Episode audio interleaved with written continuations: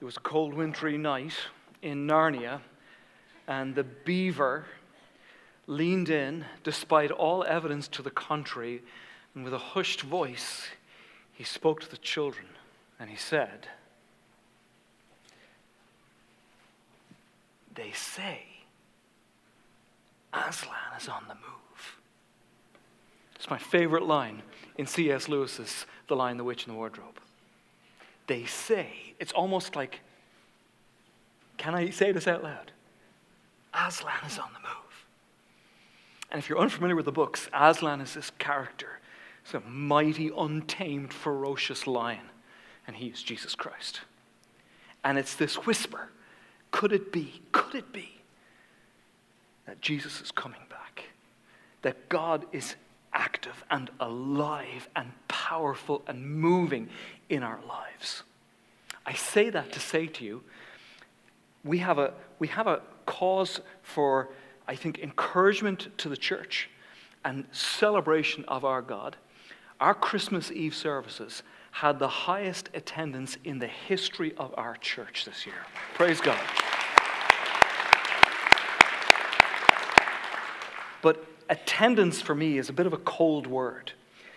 For me, we, we came out of a series where we were examining the gospel and also looking at best practices of the gospel. And best I can tell right now is our local church, you, you were practicing best practices because we had 4,053 souls who were on the receiving end of the gospel of Jesus Christ. Now, that's something worth celebrating, church. Amen? So, hence, I might suggest to you that Aslan is on the move. Our campus in St. John's, God is doing incredible things there. Uh, they just hit their one year anniversary. Uh, God is doing amazing things in Clinton County. Our campus in Alma, they are on their, we are on our third service this morning ever. And uh, uh uh, Pastor Aaron and the crew are just doing an amazing job there. And today is their four year anniversary, which is also fantastic, isn't it? Praise God for that. And then if I could say this to the Mount Pleasant campus, um, I don't know if you remember this. Time goes by so quickly, but it wasn't that long ago. Last fall was the first time in several years that we actually moved back from two services to three services because we couldn't fit in two services anymore. And I want to thank you guys, and here's why.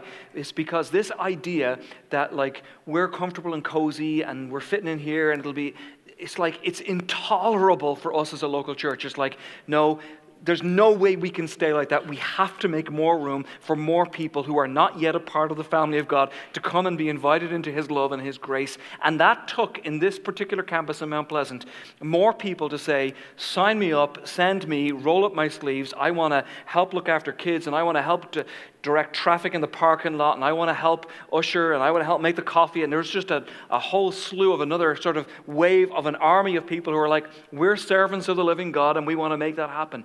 If you're here today and you are one of those brand new people, maybe over Christmas, maybe you're someone who just committed their lives to Christ, because over Christmas Eve services in every single campus, people for the first time ever repented of their sins and put their faith in Jesus Christ. And if that's you today, I want you to know this. You're not a number, you're not a statistic, even though I'm throwing around a few numbers here. You are part of the family of God, and we want to welcome you home. There's a lot of great things going on. And right now, we're going to launch our first series for 2024, where we're going to be looking at this mandatory scripture in Matthew chapter 28. And by mandatory, I mean it's a command by Jesus Christ, and it's so famous, it actually has its own nickname. It is simply known as the Great Commission. And if I were to put that in probably slightly more uh, bland uh, English words, it's just this idea of making disciples. And when I say mandatory, like Jesus says, like, yeah, I'm telling you to go, I'm telling you to teach and baptize in my name, all that I've all that I've commanded you, and I'm telling you to make commandments. That's something that you are to do. It's not an option for us at all. Every church has to ask themselves two questions. In fact, I would individualize it for you. Question number one Do you have a plan for discipleship? If Christ mandates it, commands it, do we as a church or do you as an individual, do you have a plan for discipleship? And then the second question is a great one Is it working? Is it working at all? And that's something we are examining right now as a church. Let me ask you this all campuses, give us a hands up here. How many of you have ever done the January 1st deal where you're like, I need to make a few changes, and so here's my New Year's resolution? Anyone give us a hands up? You did a New Year's resolution? Okay. Man, that's not a lot of people. We're quite the goal getters, aren't we? Look at us. Okay, there's a few hands that went up. That's all right. Well, I've really, really great, no, terrible news for you. Statistics just, they bear this out. By the time we reach Friday, this upcoming Friday, five days from now, pretty much everybody will have given up. So good luck with that. And I hope it goes well for you. That's what, it, that's what the truth bears out. Statistically, on average, by the, by the time we get to the second Friday of the new year, people are like, yeah, sounded like a good idea, but I'm not doing that anymore. No way. Um, let me look at uh, a verse here from the Apostle Paul, and you can kind of feel what he's talking about here, Romans chapter 7. I don't really understand myself. Tell me if you can resonate with this. I want to do what's right, but I don't do it. Instead, I do what I hate. I want to do what is good, but I don't. I don't want to do what's wrong, but I do it anyway. Oh, what a miserable person I am. Give me an amen, church. We can relate to this. I can personally relate to this. It's like I want to slap myself in the face sometimes. Like, I thought we had a talk about this, Alan. I thought we weren't going to do that anymore. And here I am doing the wrong thing or not doing the right thing, or habits seem to go out the window. Boy, does all of that sound familiar. We want to make good changes, but we can't. And Paul looks at himself, he says, That's miserable. I'm miserable. What is wrong with me? I stated my goals. Maybe you wrote them down. Maybe you said them to somebody else. Maybe you bought the new workout gear or the new, the new planner, and it doesn't seem to matter. It's not happening for you anymore. We want to make change, and here's the phrase behavior modification, generally speaking, it just doesn't work. This whole idea of like, I'm just by sheer will going to make myself stop doing that and going to start doing this. It's a very rare person that's able to simply modify their behavior and have any sense of, sense of longevity or consistency with that. Two phrases from uh, Craig Groeschel. He says, Real change isn't behavior modification, it's not working. Real change is spiritual transformation. Amen? Spiritual transformation. There's an author by the name of Jerry Bridges, and he lays out sort of three options I want to share with you. The first one is this um, God, then me.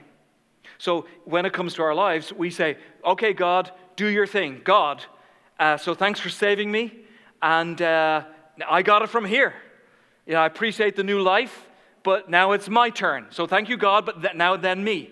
So I'll make it happen. And what this looks like is like, thanks for saving me, but I'm going to really try to be patient with my four three year olds. How's that going for you? Thanks, God, for saving me, but I'm going to stop swearing or I'm going to stop smoking. Thanks, God, for saving me. Appreciate that, but I got it. I will change and I will modify my behavior and I will make that happen for myself. I got it from here, God. Appreciate what you've done. It's all our effort. It doesn't really work out so well. The second option is God, not me. So again, God, thanks so much for the salvation. Thanks for the love. But I've noticed that I kind of need to grow up a bit. I need to get a bit maturity. I got to make some changes. Got some bad habits here. So, uh, you know, give me the good stuff, God here I am. Zap me with some of that God stuff. Get some bippity boppity boo going because you saved me. I don't really want to participate in anything that would cause me to be disciplined in any way. Just give me the good stuff. Come on, here I am. And that really hasn't worked out for a lot of people either. And so that kind of looks like, you know, I want to get close to God, but the last time I read my Bible was 2004. I don't know if that's going to work for you. I want to be a generous person, but on a monthly basis, I spend more money than I make, and I never really give anything to anybody for any reason. But I want to be a generous person. That, that's not going to jive. God, I want my children to follow you, but I don't really initiate or instigate any spiritual conversations. I don't really crack open the Bible. I don't pray with my children. I talk to my teenagers about a verse in the Bible that's blessed me. I just don't do that. But I want my children to be close to God. God, I want all kinds of things. So come on, zap me with some of your God power. The last option, maybe the one that we want to look at, and that's God through me. It's the beginning of spiritual transformation where God is at work in my life, and I'm responding to Him by saying, So, how do I partner with you in that? How can I listen to you and not just listen, but how could I be obedient to you? Uh, how can I listen to your voice? How can I lean into your word uh, what is my part to play with you, God? This series, I want to invite you into a new habit. Perhaps it is a new habit for you. I'm not here to help you lose 10 pounds. I'm not here to get you to the gym. I'm not here, you know, everyone says it like, I want to read more books this year. That's not my job. I'm your pastor. What I want to do is I want to open up the Word of God and I want to show you this mandate from Christ that we're called to make disciples. If I live my whole life, if you live your whole life and you never make a disciple, I don't know that I've successfully followed Jesus. Not certainly around this command. If we meet as a church every Sunday and we have record numbers, wow, that's amazing, but we don't make disciples, I don't know if we're really doing church. We have meetings, we sing songs, but we didn't make disciples. Then what do we do with that? There's a lot of things in the Bible where God inspires us and God shows us and God helps us and God encourages us. And then there's a few places in the Bible where God just tells us what to do, like a father telling a child what to do. And our response to that can be summed up in one simple word, which is simply obedience. And that is what it means to be a follower. That is the way of Jesus. That's normal for us to say, obedience to God, that's a part of my life. And I will gladly be obedient to God. I want to read a passage in Matthew chapter 4, just to give a little setup and backdrop if I could.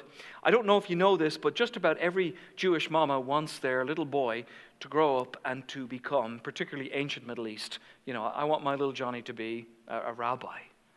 If I could get, you know, my little boy to be one of those, this would be good. And particularly ancient Middle East, very honor shame culture, it would be good for the family.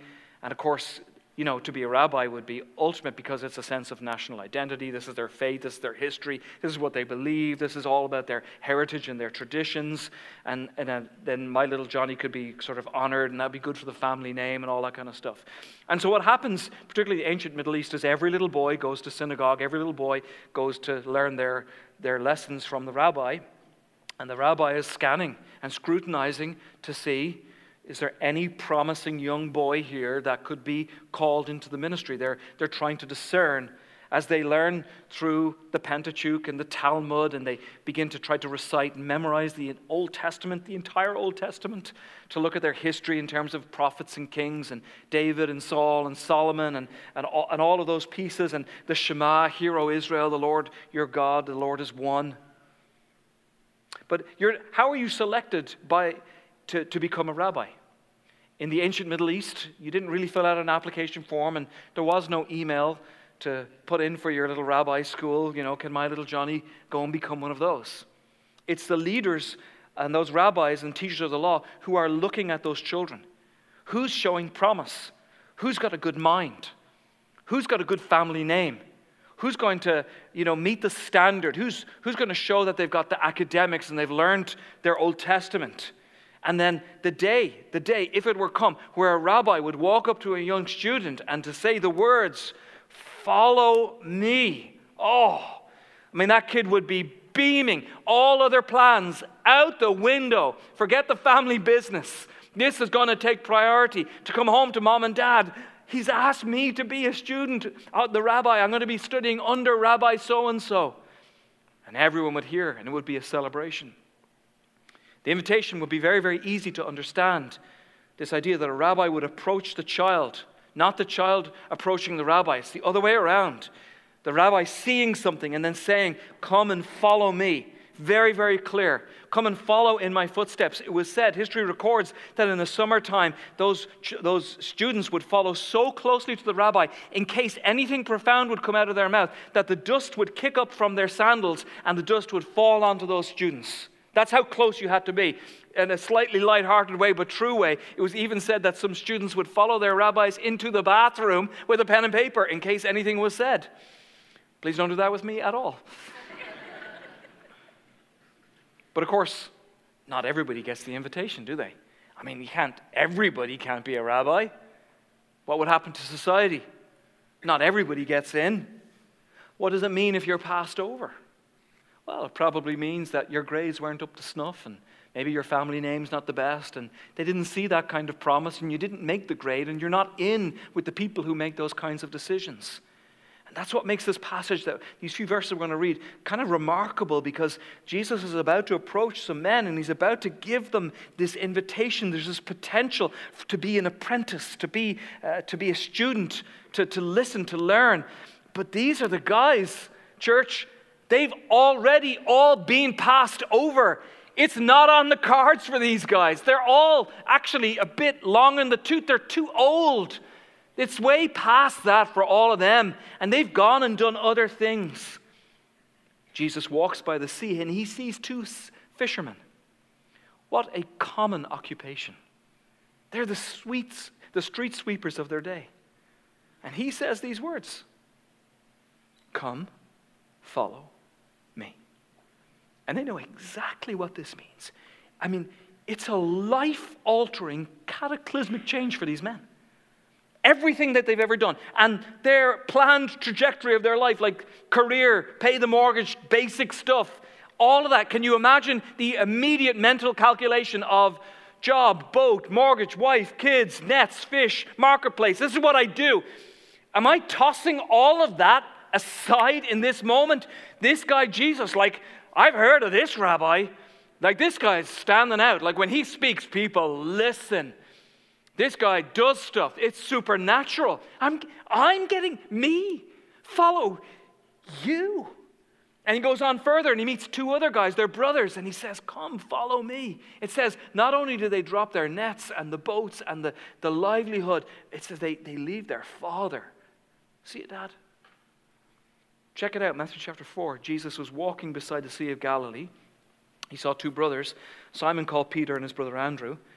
They were casting a net into the lake, for they were fishermen. Come, follow me, Jesus said.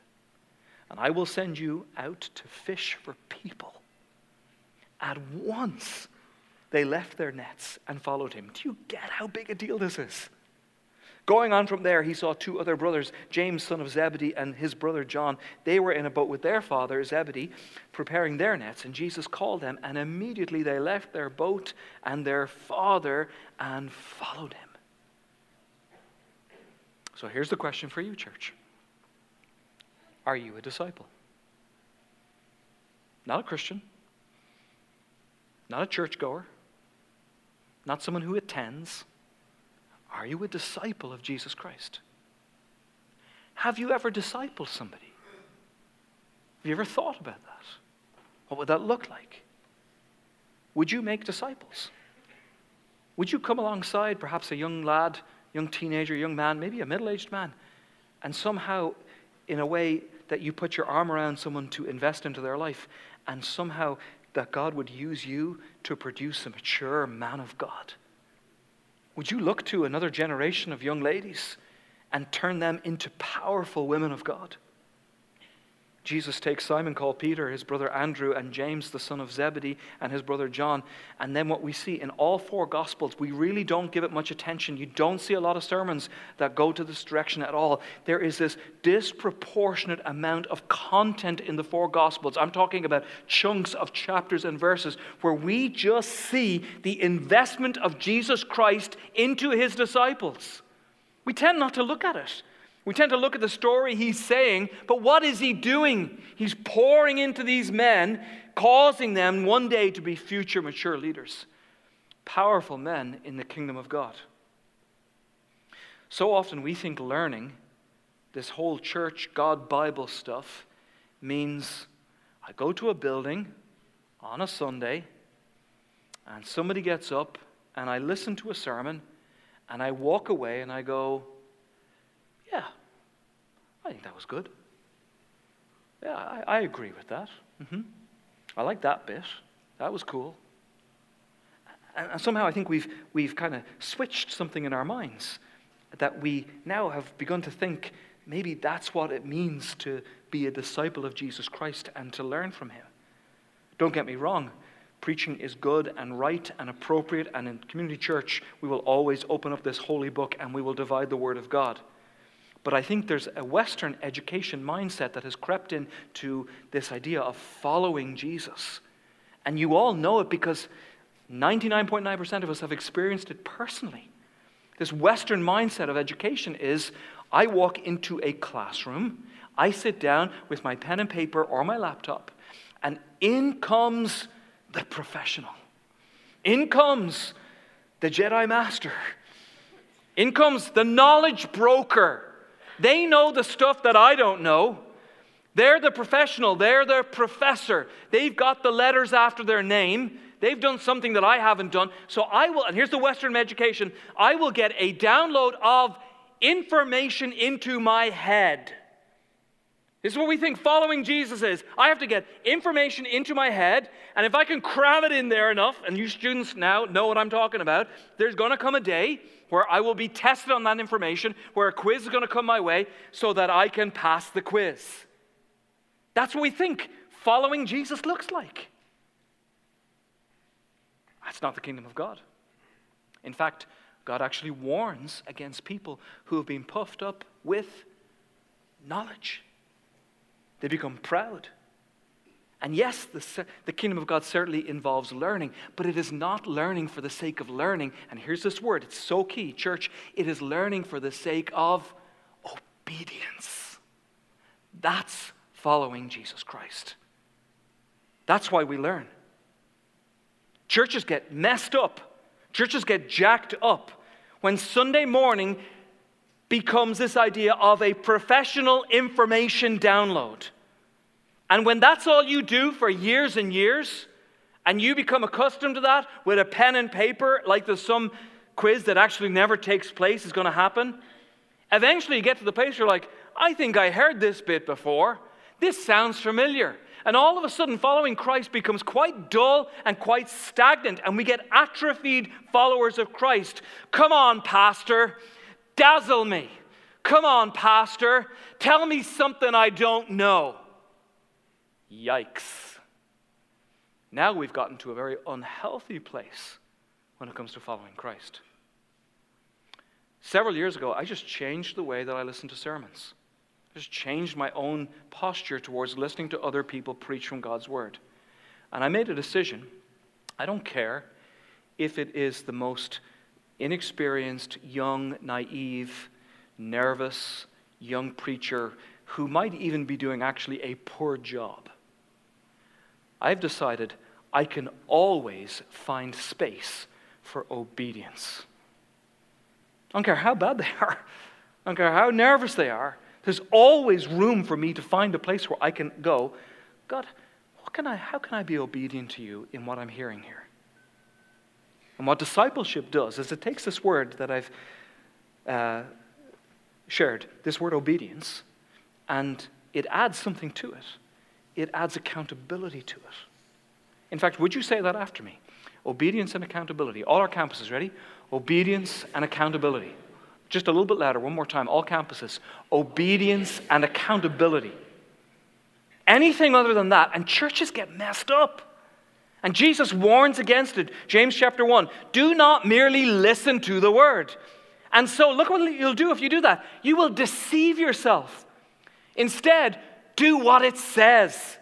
Anyone who listens to the word but does not do what it says is like someone who looks at his face in a mirror and after looking at himself goes away and immediately forgets what he looks like. I don't want to be that guy. Churches full of people with a bunch of information in their heads, but they're not obedient to that same truth. Churches full of people who kind of don't even know what they look like. It's atrophy, it's stagnancy. One of the initiatives that were a part of the Elevate initiative is that we said we wanted to commit to making 200 disciple makers at Community Church. And here's the thing about that idea that is not a new idea. That's not some flash in the pan, latest and greatest. Oh, I came up with this great. It's actually an ancient idea. It's Jesus' idea. It's a Matthew 28 idea. It's a kingdom of God idea. At the end of every sermon in this series, which will be five weeks long, I'm going to invite in every single week this entire church to attend what we're simply calling boot camp. It'll be a midweek class for a number of weeks where it will be a training session and launching pad for making disciple makers. We'll have childcare every week, and we'll have dinner for everybody every week. It is for baby Christians, it's for mature Christians. It's for people who have been following Jesus for five minutes. It's for people who have been following Jesus for 50 years. It's for you. So we'll have sign-ups in a week or two, and I'll keep mentioning it. Real serious about this church. So much so, I didn't want to make a big splash about it, and instead, very quietly in the background, what the church has done for the last year that really haven't shared with anybody is I thought, if we're really serious about this, I think I need to personally own this, and therefore also the leaders of our church need to personally own this. Otherwise, I'm just saying something and not doing it. And so the boot camp that I just mentioned to you, we've actually ran it privately a number of times. And so all of our staff and all of our elders and some other key leaders in our church and kind of small group leaders, community church, community group leaders um, have already taken it. And so, quietly in the last year, I want you to know that the leaders of the church have already gone ahead of you. And we've had about 170 people already complete boot camp. Boot camp isn't disciple making, it's just training. So, we've got leaders who are poised to say, let's actually do what we're saying and not be hypocrites about that. I want you to hear a story of a lovely couple in our church who attended boot camp. Check out. Well, I'm Joe. Um, this is my wife, Alexa. We've been coming to community church about eight years now. You were very adamant about finding a church, and um, you know, we we felt very called uh, to here. We started searching around um, for a church home about eight years ago when our uh, when we had our first child. We knew that we wanted to raise him in um, uh, uh, with, with strong faith and those values, and we wanted to find a church home that we could um, feel like we had a good family in and that he would feel that as well. And then any of the rest of the kids that we had, we wanted that for them as well. Yeah.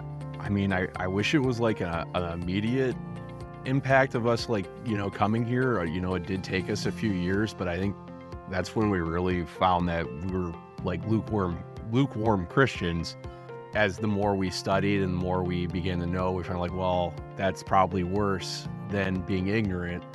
Yeah, I think I think um, shortly after we started coming here, we realized it was so much more than just coming and showing up on Sunday mornings for church. That we wanted to really get involved, and I mean, we bring and incorporate our kids into that too. Um, so I think that's for been better or worse. Sometimes it works out, sometimes it doesn't. True, um, but I I think that's been important for them to see though too that that's become a very routine part of their weeks too. So I think that's been good for them as well. We had really like made some like huge changes in our life, just the way that we were going to go out and and you know truly commit ourselves. It, like what, what do we do next? Like we didn't know what to do. Um, and you know we we prayed about it and it was like four or five days after we had prayed about it, we got an email asking if we would be interested in um, taking part in the, the discipleship boot camp. And my immediate reaction was, no, like we, we don't have time for that. Um, we are full. We can't do that. And then, like you said, we prayed over it, um, what maybe like a for like a week, and then we did decide to do it and um, it was it was a great experience and i feel like it opened our minds to so much more that you know you might have a lot on your plate but you need to make room for the important things and, and this was one of them. And I, I feel like it really it changed our outlook on so much. I always thought like oh that's not for me. Um, you know there someone else has that gift and you know that's you know someone can do it better. And that was a that was a big transformation of of really you know living it out. It's this is this is a call for everyone to do, and it might just look different, you know, for different people, but we have to be active, you know, to go out there and make disciples. I think discipleship boot camp gave us the knowledge that we had to take some of those things into our own hands as well, and to actually be able to pour into other people and take that, um, I guess, responsibility making sure that we were stepping outside of our comfort. Also, though, for ourselves, like uh, there's steps where you got to identify in, in yourself with where do I need to grow at. Um, so that, that that those tools have been extremely helpful. It gave us a community that you know we could keep pouring into people but then also be able to, you know, get filled up as well in the process. Um, it is, it is a way forward and a way to, to live life like that. I don't I can't explain it. It's just, it's just written in our hearts now. Um, that, that, that is how we're gonna, you know, move forward, you know, for the rest of our lives. Big statement there at the, at the very tail end. I can't explain it, it's just written in our hearts. This is how we want to move forward for the rest of our lives. And uh, what it does is it just puts a different lens on Christianity, moves us out of spectator mode, and moves us into spiritual contributors, spiritual leaders. Why does this matter? What's the big deal with Matthew chapter 28 and this mandatory Great Commission, make disciple things? Well, we see certain groups of people around Jesus throughout his ministry. There were crowds, and then we see an investment of Jesus into the three Peter, John, and James. We see a massive investment into the 12. We see another investment into the 72 that he sent out. And then you got these crowds and multitudes, crowds and multitudes. What, what group are you in? Are you, in a, are you just one of those followers of Jesus that's in, the, in a massive crowd of people? Kind of fascinated? That's what they were. Or are you in a smaller nucleus of following Jesus that he is your rabbi? The crowds, as it turns out, they kind of faded away. Why does this matter? I'll tell you why it matters to me personally. I've been doing ministry for a good number of years now, and I, in all honesty, I, I, my heart has been broken on more than one occasion because I've looked at people in the church and I looked at them and I was like, they're solid. They're good to go. Like, they love God. They're here. They're singing the songs. But actually, they were spiritual babies. They were spiritual infants. And they never, they never were able to become grounded in God. And it affected them because life did to them what life does to all of us. And life came, and they just got so tossed back and forth that there they were in the context of this community of faith and they lost themselves in it. And I'm telling you, it's heartbreaking stuff. When you look at people, you're like, I'm sure they're good, I'm sure they're grounded, but actually they weren't. And what ended up happening in their lives is uh, I just watched them crash and burn. I watched them like turn their backs on God, turn their backs on the church, and a sense of like deception kicking in in their lives where they ended up sort of hurt and then hurting other people and walking out of the church. And they are just deceived and embittered and they abandon their faith ultimately. And, church, I would look at you today, I would look at you and I would say, What will happen with you? Like, are you going to be Will you make it? Like, is your life anchored in the person of Jesus Christ over the long haul of your, of your life? Or is it going to implode? And I watched it, marriages implode. And people like, I'm out of here. I'm done with this church. I'm done with my husband. I'm done with my wife. And you just watch it, and it's so damaging. Why does it matter? It matters because you matter. And your faith matters, and your, your life matters, and your family matters, and your marriage matters, and your children matter. And the evil one, he hates you. He hates your father. And he'll do everything that he can do to stop you and prevent you. He has no scruples at all. There is no line that he will not cross, there's no lie that he will not tell you. He will not rest until you are in church and you find yourself entitled and offended and stressed and jealous and leaving the church and distracted and angry and leaving your wife or your husband and saying to yourself, I don't know what I was thinking. I don't need that stuff anyway. That was just silly. I'm fine. They all let me down. I don't even like that preacher. She didn't say hi to me. I don't like the way he looked at me. And the enemy will antagonize you and wound you and steal from you. And ultimately, it's just going to try to destroy your life. And I've seen it too many times. They're not grounded. They're children. They're infants who never grew up. They never became disciples.